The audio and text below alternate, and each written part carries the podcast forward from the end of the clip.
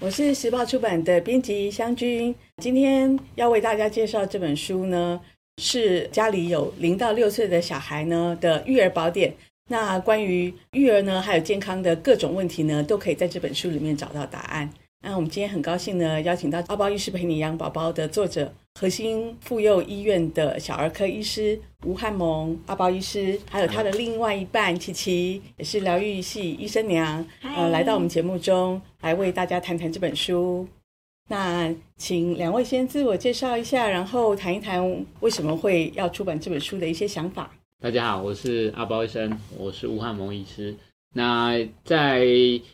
呃写这本书之前，其实我们已经在呃网络上经营了五年多的粉丝团，还有我们的部落格。其实，在里面写了很多文章。那也是因为湘君找到我们，那我们真的聊了好久，才想说，嗯，是不是要来写一本书这样子？对。那在这边也补充一下，就是当初会找到阿包医师还有琪琪呢，是因为我们那时候在找一本亲子书的这个推荐者。那那时候爬了很多文章，然后找了相关的儿科医师，还有亲子专家，那就发现了阿包医师的粉丝，呃，那个部落格这样子，然后还有他的 FB，然后看到哇，有十多万的粉丝，当然现在已经暴增到十一万多了。然后也看到琪琪的粉丝团也是有三万多人，是非常受妈妈欢迎的一个，就这个网红这样子。然后就找到两位来谈这本书。那其实那时候也很担心，说像阿包这么这么的忙，不知道有没有出书的意愿跟时间。那就还蛮幸好的，就是呃阿包跟琪琪都有兴趣来合作。那经过一年多的酝酿呢，终于出版了这本《阿包医生陪你养宝宝》这样子，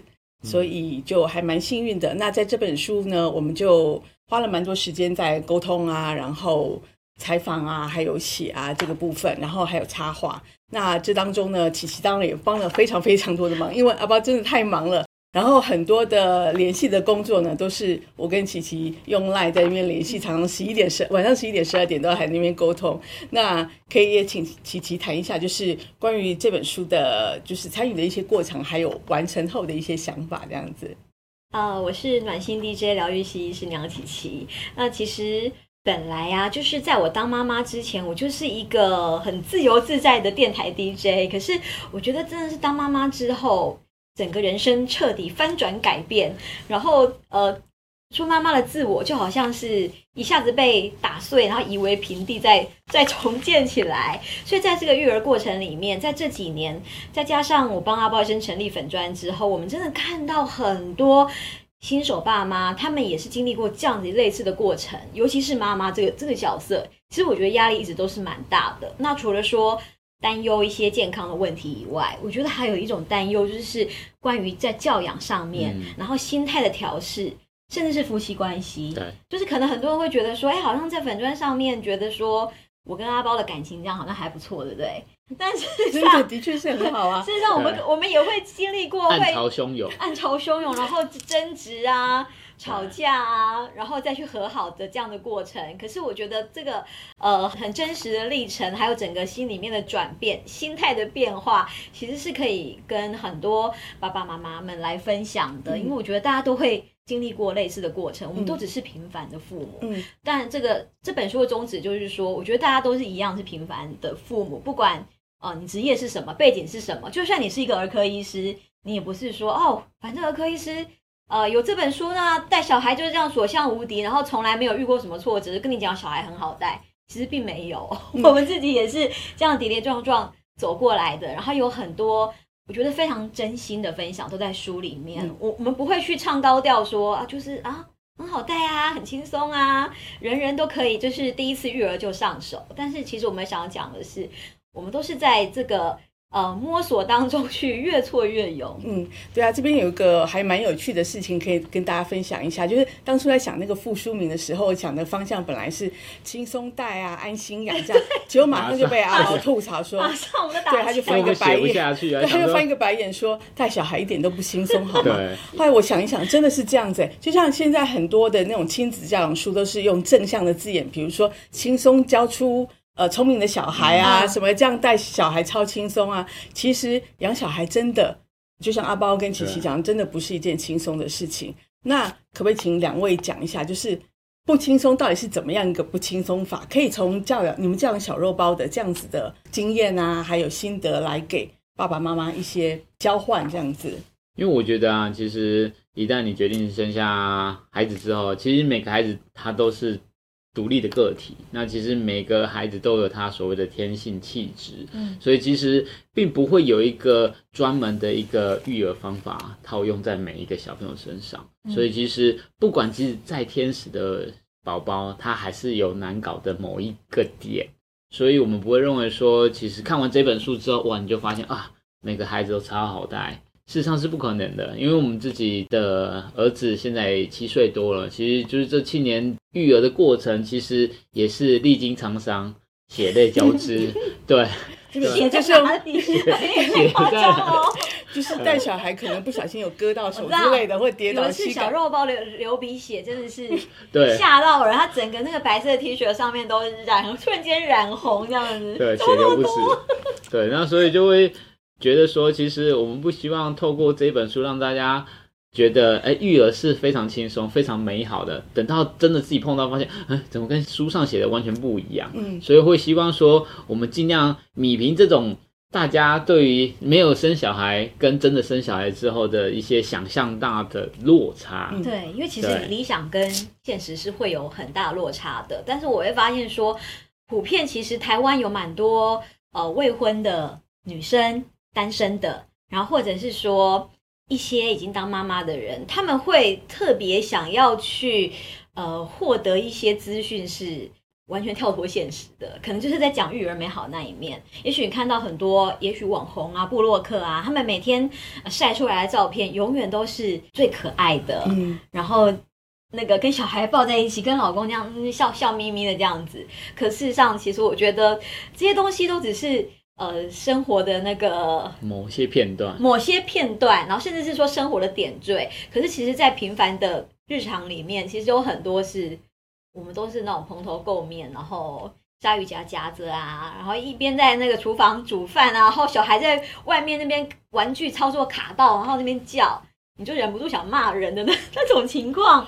每天都在上演。对，我觉得就是琪琪刚才讲到，就是养小孩很现实的一面，其实并不是像很多呃生小孩之前你想象中的那样子美好。所以很多爸爸妈妈养小孩养到后来就越来越厌世，也越来越心累这样子。那而且现在资讯很发达哦，就像琪琪讲的，就是网络上有很多那种农场文，或者是嗯、呃、有一些这种育儿知识，那你不知道它到底是事实还是是谣言。那还有一些就是有一些晒小孩的那种炫耀文啊，嗯、或者是那种很自夸的，嗯、那讨拍的、刷存在感的，嗯、那也会让很多的父母觉得说倍感压力，对，很有压力。嗯、那关于这方面的话，琪琪跟阿包不知道说你们怎么样去调养这样的心态，就是你们会知道说，其实自己的小孩小肉包是一个独立的个体，然后他也有他的。天性也有它的优点，当然也有它的缺点。这样子，比如说，我们等一下会谈到说小肉包是一个高需求宝宝的事情。这样子，那你们怎么样说看待？就是要尊重小孩子他的个性，然后让他顺性成长。怎么样？呃，就是依照他的天性，然后好好的引导他，就是按照自己的步调去成长呢？怎么样可以不受到外人的影响？老实说，其实真的一开始很难呐，因为。呃，虽然儿科医师的养成，我们我也是有照顾过很多宝宝，但是真的到自己的小孩要面对如何去处理他的情绪的时候，就会发现，嗯，怎么好像很难不动怒，或者说你你你不能，你很难不去跟别人比较，因为我有一些朋友啊，他们也是有很多小孩，然后好像他们的小孩都没有什么这样状况，怎么好像还是有些落差？有时候我会觉得会是孤单的。比方我们家小孩就是非常不爱睡觉，然后就活力充沛这样，然后可可以就是在休假的时候，大人必须要从早跟他站到晚上，站到深夜，然后可能因为你自己过劳，中间没有办法休息，然后高度的陪伴的那种应付他需求的的那个精神压力，到后来其实是很容易生气的。可是有时候就会遇到说，哎，有些爸妈的小孩是那种。呃，好吃好带好睡啊，那那那种类型的孩子，呃，也许你跟他讲这些事情的时候，他真的无法理解，嗯，他他就会他就会说，不会啊，不会啊，而且时间到了，你就给他关灯啊，就大家一起关灯，就大家一起睡。他没事做，他就睡啦，你就不要理他嘛。对，就是嗯，我我觉得这小孩的特质都完全不一样，所以也许呃，当自己没有碰到的时候，我们会特别用一种非常简单的逻辑来去思考别人的问题。可是当我们用一个好像那种很简单的的这个角度去看别人问题的时候，我我常会觉得。呃，如果身边的朋友这样来问我一些事情，然后我常常都说不会啊，嗯，很简单啊，你就这样这样做啊，哎，我跟你讲这方法不对，其实我我会觉得这是一种傲慢，嗯哼，其实这是一种育儿的傲慢，因为每个孩子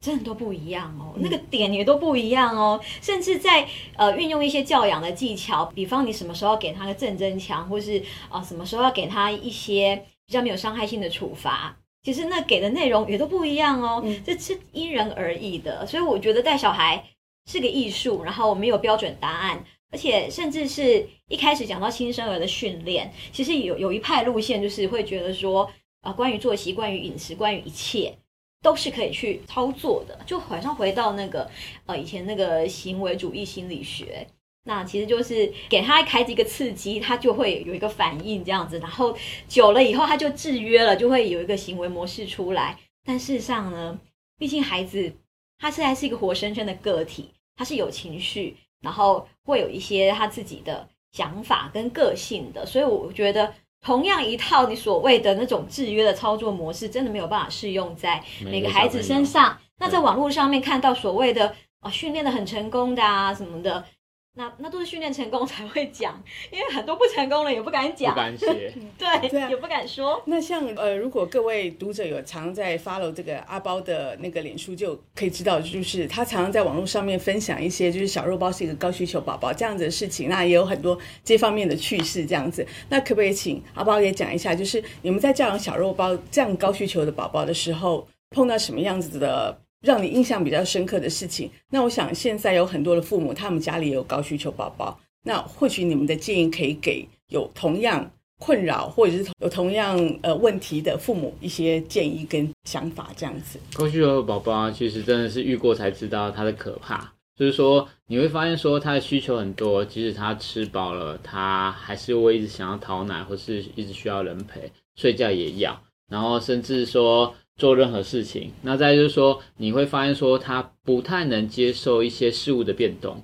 因为像我们家的小肉包，他常常特别喜欢吃某些东西，当呃吃的东西不一样，他可能就不喜欢，或者说他就坚持不要，或者说他习惯睡觉是是要睡哪边，或者说他需要有他固定陪伴的东西，当没有这些东西，或者说他的小毛巾拿去洗了，他会因为这样崩溃，所以我我们知道说，其实他是一个比较高需求的宝宝，我们就需要多花一点时间，还有耐心。那其实这些耐心也都是磨出来的，因为其实人的耐心是有限的啦，哦，所以通常都还是训练。因为你你你到后来你，你你虽然会很没有耐心，很容易生气，但是到后来你也就只能释怀说，嗯，好吧，他就是这样。嗯，那但是我会觉得说，其实真的耐下心来。你真的陪伴之后，其实他反而会觉得你跟他是密不可分的啊。嗯，然后就是说，像现在睡觉都一定要亲亲抱抱好一好一轮，然后你才离开这样子，就会觉得其实他还是蛮贴心的。嗯，那书里面有提到说，因为呃小肉包是高需求宝宝，所以你们可能给他的过多的保护，比如说呃有车子经过的时候，他们就会呃小肉包就会很惊恐的这样跑到你们身边来牵着你们的手这样子，所以你们也会给他过多的保护。直到有一个事件，就是呃玩那个充气溜滑梯的事情，我觉得那个那个故事给我蛮多的这个感触的。那可不可以请阿包跟姐姐分享一下？因为他他从小啊，就是敏感之外，都有一些变动，还有一些声音都是很敏锐的。嗯、那连走路啊，其实他是非常谨慎的，所以其实他上下楼梯，他可能真的到两岁多才比较能就是很顺利的。左右脚交替的上下楼梯。那其实那时候我们有一次是去一家饭店玩，然后它是一个充气很高的充气溜滑梯，它需要自己爬上去。那因为那个都是小朋友玩，所以大人是不能跟着上去的。那那时候他其实上楼梯还是还是那种一只脚一只脚这样上去，不是左右脚然后我们就问说：“哎，你要玩吗？”他很坚持要玩，嗯、因为其实我们更没办法陪他上去。我那时候超担心说，他现在只是一头热说要上去，但是卡在上面，卡到中间，万一哭了，我没办法上去救他。对对，然后后来他他说他真的要上去，所以他真的也就上去了，然后也就下来。然后我们发现他其实充满骄傲的那种笑容。对，而且后来还玩不止一回合，玩到不想走。对，然后我就发现，哎。我们或许也因为他的需求多，我们默默的帮他做了很多。嗯，对，对像书里面就有讲到一句话，是不是当父母放手的时候，你以为他只能走吗？不，他不但能走，而且还会跑会跳。我觉得这句话就是充分反映了，当一对父母他保护过度而不知道放手的时候，其实他就忽略了孩子可能发挥的潜力。这样子，嗯、那是有些孩子他就是、嗯、呃，通常高需求会伴随着高敏感。那比较敏感的孩子啊，对于任何新事物的尝试，或者是整个环境跟人事物的改变，都会特别的排斥。那当然，如果说你给他呃强制他去碰触这一些对他来讲是刺激的东西，他有时候反应情绪的都会很强烈。那父母就会觉得说，啊、哦，与其我还要再去安抚你这些不安的情绪，然后就会习惯性的想把这一些对他来讲。过于刺激的东西移除，嗯，可是我我后来发发现说，呃，面对这样的这类型的孩子啊，其实那个刺激不要去完全去移除的，嗯，而是渐进式的一点点的去给他呃一些增强的刺激，给他尝试，给他慢慢去习惯，这也像是一种比较深是一种减敏的过程，嗯，因为你必须帮他去减减掉这个敏感度。那有时候减敏并并不是说，哎，大了自然而然就。就自动就就已经不敏感了，没有。其实这个敏感的特质也是会一直跟随着自己，只是说，呃，之后可能就上学啊，或者是一些社会化，然后你去学校跟那个人群互动，跟老师同学互动，其实整个大环境都会有很多刺激，其实都是个减敏的过程。那只是我们自己在学龄前自己带的这个情况比较多的情况下，就是我们还是要在生活当中鼓励他多做一点点尝试。然后多一点点的尝试了之后呢，也要给他很大的鼓励。鼓励，没错。对，因为他真的很需要鼓励，因为他其实就会给自己画下很多界限。这个我不会，对，我不会，这个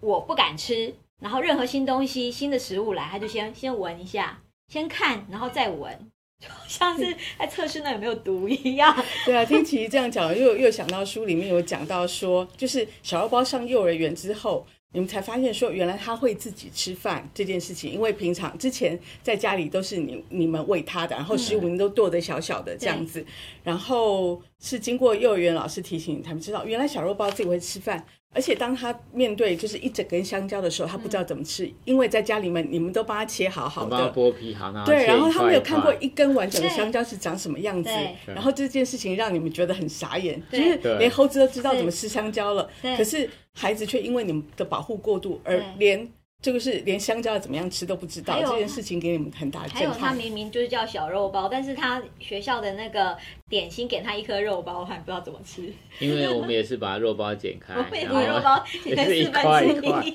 他没有，他没有看过完整的肉包是长那样。所以这件事情就是其实也给很多父母一些提醒，嗯、就是让让他们知道说，其实有时候真的不要对小孩子。呃，保护过度，在适当的范围之内，其实要放手。嗯，然后只要你们确定它是安全的，然后你们可以隔一段距离去观察它，然后确定它不会受伤，其实可以让孩子就是慢慢慢慢的从走到跑到跳这样子。有时候父母的心态也也不是说刻意想要过度保护，我觉得到后来是一个习惯，嗯，尤其是比较有责任感的父母，然后神经比较细的那那一种的父母，因为他可能在。呃，婴幼儿时期就建立起自己的育儿的 SOP 了。比方说啊，副食品拿来啊，打打打你，然后都很顺手，一切都很顺手。然后香蕉来就赶快火速的几秒钟剥掉，然后开始切切切。对，可是你都忘记说，哎，其实孩子已经不知不觉慢慢在成长喽。好像随着他的成长不同阶段，他该有他学习步调，嗯、你要要去多给他一些练习的机会。嗯、对，所以其实有时候是不自觉并不是说哎，父母都是那种。啊、呃，我都不想让你尝试，而是父母已经有点习惯性的反射动作，把这件事情做掉。嗯哼，所以就像我刚才提到说，我们自己在让小肉包去上学之后，我们有时候也从老师那边的回馈，哎，又从一个不同的角度也许是更客观的角度来看自己的孩子，有时候自己带也还是有一些盲点，所以呃，我自己个人也会觉得，也许让孩子提早上学也不见得是坏事，嗯，只要你找到的是一个很安心的环境。啊，安心的环境跟你觉得信得过的老师，其实，在这样子的两边配合之下，有时候你会看到小朋友不一样的成长。那刚才讲到很多关于教养方面的问题，那我们现在再回来谈谈这本书，就是里面当然有很多呃，阿包医师发挥他就专业的部分，谈了很多跟小孩健康的议题，比如说怎么样戒尿布啦，怎么样让孩子好好睡啊，还有关于怎么样处理感冒啦、肠病毒啦、过敏这样子的问题。那在这边想要请阿包医师，可不可以先讲一下，就是有个问题是所有父母都会碰到，而且觉得很头痛的问题，就是发烧。那当小孩发烧的时候呢，父母应该做哪些基本的准备，还有照护的工作？这样子，通常就是在门诊遇到爸爸妈妈带小朋友来，因为发烧的关系，那一开始大家一定要先跟爸妈强调说，小朋友发烧其实这是一个正常生理现象，因为他可能体内有一些感染、发炎，有这样的状况造成说他的体温上升，那这是个警讯，我们不能忽略它。但是也不要刻意的扩大它。那当然，爸妈知道说他的体温状况是几度，或是什么时候开始烧之外，他有没有伴随一些症状，或是说他接下来的食欲啊、活力是不是有受到一些影响？那当然还有接触的环境啊、接触的人事物是不是有些变化，或者说，诶，周遭人真的有类似的病症？所以这些资讯都是可以提供给诶医生或是爸妈本身知道说，诶，小朋友他的这个发烧的情况是什么原因。那当然是说，因为刚刚提到说它是一个警讯，我们要不能忽略它的情况下，如果你担心，当然是去找医生是最好的，因为毕竟医生可以做一些检查，然后还有评估小朋友状况。那当然，如果你认为说小朋友的诶他的活力、食欲都在正常范围内，那虽然有发烧，你当然可以先观察，但重点是观察的时候，呃，哪一些点要注意，还有说他的。营养你是不是有另外帮他补助着？所以这些东西其实，在书里面也都给大家做一个基本认识。那甚甚至说退烧药的使用的时机、剂量，这里面都是有提到的。嗯哼，对。那最后，请阿包医师总结一下啊，就是你在诊间碰过很多的父母，不管他是呃新手父母还是准爸妈，然后也有解决很多孩子的疑难杂症。那可不可以说一下，就是你在这本书里面，你最想告诉爸爸妈妈什么样子的事情？其实这本书不算是我所有文章的一个总集结，因为其实之前在网络上写了这么多年的文章，其实太杂乱了，比较像是针对写给这种新手爸妈，因为在准备要怀孕的之前，你可能就要有一些心理的准备、心理的调试，夫妻关系怎么去做一个调整，再来孩子出生之后谁要带。这个部分也是要做一个考虑的，不是说孩子生生出来之后他就会自己长大，不可能嘛，哦，所以就是说，其实也前面的一段比较重重视说，哎，小朋友出来之后，我们不管是夫妻自己带，还是说真的要阿公阿妈带，那呃教养的一些差异的观念是如何去做一个呃让他呃不要差太多的情况，那再就是说，哎，育儿上面是不是有一些。特别需要注意的健康上的问题，或者说饮食上的问题，其实这里面也都是有的。那最后就是也会跟大家提到说，诶，呃，如何帮小朋友选择他适合的小儿科医师。所以这些东西，其实我会认为说，你看完这本书，你会发现说，诶，你对于诶育儿有一个比较完整的概念，而不是说，诶，就某一个主题啊，发烧怎么处理，然后肠病毒怎么处理，这样子会觉得比较分散。我会希望透过。比较从你一开始怀孕到真的小朋友出生之后，再接下来照顾他的健康，然后养育他长大，那你自己本身的观念的调整，或者说对于一些网络上的一些资讯，你如何去统整，或者说你可以假装没听到。哦，因为这些东西可能造成你的压力，那甚至说其实这些对你来说，或对于你的孩子来说是不适合的东西，那你大可以不用去理它。那在这本书，呃，就是每个章节中间呢，还有请琪琪也来写了一个呃专栏，就是医生娘的妈妈经，嗯，然后请她从妈妈的角度来跟大家分享一些呃母亲的一些教养的观念。那这部分也可以请琪琪来帮忙补充一下。呃，其实因为开始这本书的概念的发想啊，我们就觉得说。呃，关于儿科医师在讲一些疾病都非常的厉害。我从那个病症的介绍啊，到怎么样处置，到什么治疗什么的。可是我觉得，也许妈妈们她心里面最在意的点到底是什么？我们反而想要去紧紧的去去抓住。呃，无论是从心态上面的的调整、调试，然后到我觉得就是主要就针对健康的一些议题的选择，都是我们两个去仔细讨论过的，也是去呃。针对说这些年来阿包医生的看诊经验，以及在粉砖上面有跟很多爸爸妈妈互动，互动甚至看到社团上面很多爸爸妈妈的疑问，然后我们去整理出来最浓缩、最精华的那个健康的议题、育儿的议题会放在里面。那也许就没有那么的细节的那什么呃比较工具性的那那那种操作的面向哦。但事实上，我会觉得呃这本书其实就是要给一个爸妈。不管是心态上，或者是健康观念上面的一个一个分享。那当然，我自己的《医师长妈妈经》在每一章的最后的一个片段，我想要做一个小小的总结啦，就是以一个真的是妈妈的角度来看这些事情，然后一个总结。当然也是有分享到一些我个人的经验，或者是我跟我身边的妈妈朋友，他们常常会跟我聊天，会分享一些心情。我也会把它 包装进去。有一次，我们朋友就说：“哎，我觉得你这一段好像是写我的事情哦。”对，其实写了很多妈妈的心声。对，就是甚至在社团上面讲了以后，又再来问我说：“琪琪，你这个社团是私密的吗？”我很害怕，我那个 我们家那个 大姑啊，就把你当成一个树洞来喊秘密的那样子的概念。对，对，你说，你可以帮我隐藏吗？好了，我这样会被发现什么的？其实我觉得有有很多人的心情是。只有妈妈知道，对，而且我觉得需要抒发的，嗯、需要被理解的。可是有时候你在一个公开的社团或什么的，常常我们接受到的是是批评，还有就很多呃正义魔人跳出来，就开始自以为是的，就给你很多很多的指教。然后或者是你也会看到有些人他嗯、表表面上好像跟你分享什么资讯，然后事实上是炫耀自己多会带小孩。那我觉得说妈妈看了只是觉得更加挫败，然后觉得 我到底是在做些什么？然后尤其是全职妈妈，我觉得那个心是是很脆弱的，因为有时候我们的生活的那个成就感来源真的没有办法。呃，就是说，除了透过育儿以外，然后还会开拓那其他的那个成就感的的来源哦。因为其实，呃，尤其是比较小的婴幼儿，我们真的花了非常多的心思在在上面，到几乎已经没有自己的时间了。嗯。所以，其实我觉得，在每一章节的这个妈妈经的部分，我真的就是试图要去统整很多妈妈朋友，包括我自己这七年多来的那个育儿的心情。嗯，